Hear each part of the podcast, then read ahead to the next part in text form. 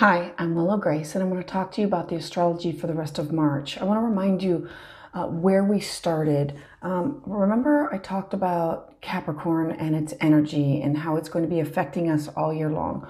Well, on March 18th, we're going to have um, Capricorn, six planets in Capricorn. So this is the moon, uh, moon and Mars, 21 at Capricorn. Jupiter is at 22 Capricorn. Pluto is 24 Capricorn, and Saturn is at 29 Capricorn.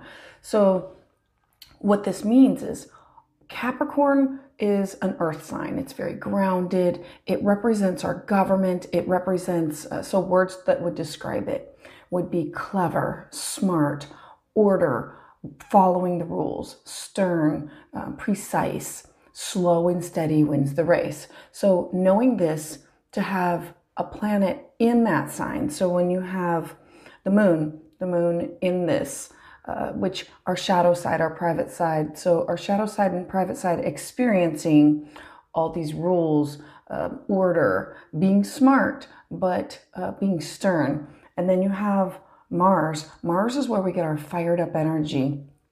Mars wants to start things and start a fire. So we now have this like firestorm with rules, regulations, putting restrictions on us.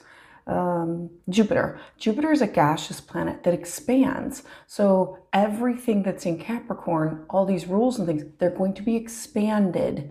Um, uh, Pluto. Pluto is the regenerative, uh, meaning it's birth, death, rebirth. So it's it's cyclical. It's um, where you are not growing.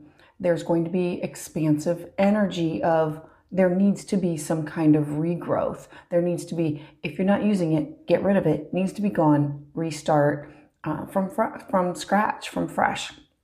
So March 18th, all of this is going to hit. Now, there's a lot of good stuff to look forward to. March 19th is the spring equinox. Hallelujah. So this is about shifting the, the balance from the old to the new and the new to the old. Uh, it's about renewal and rebirth, positive. Then March 20th, the sun goes into Aries. Happy birthday to all Arians out there. And um, this is also the Happy New Year to everyone because it's the official start of the astrological zodiac year. Uh, the, the sun now starts its ascension, it rises in the north of the equator. And so this is about ascending or rising or starting new projects because Aries is a starter. It wants to begin things, it wants to get out of the gate. It's the horse that's ready to race and it's ready to move forward. So then on the 24th, the new moon is going to be in Aries. So now we have Aries, first sign of the zodiac, represents forward moving, forward thinking, um, bright, wanting to set the world on fire.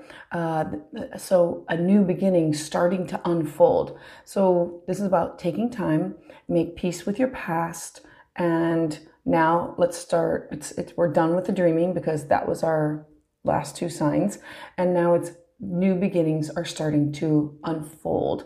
Um, you now have a clean slate to work with, and you need to put your new moon intentions or wishes out there. This is a perfect time to start planning for the year ahead, now knowing all the things that are going on.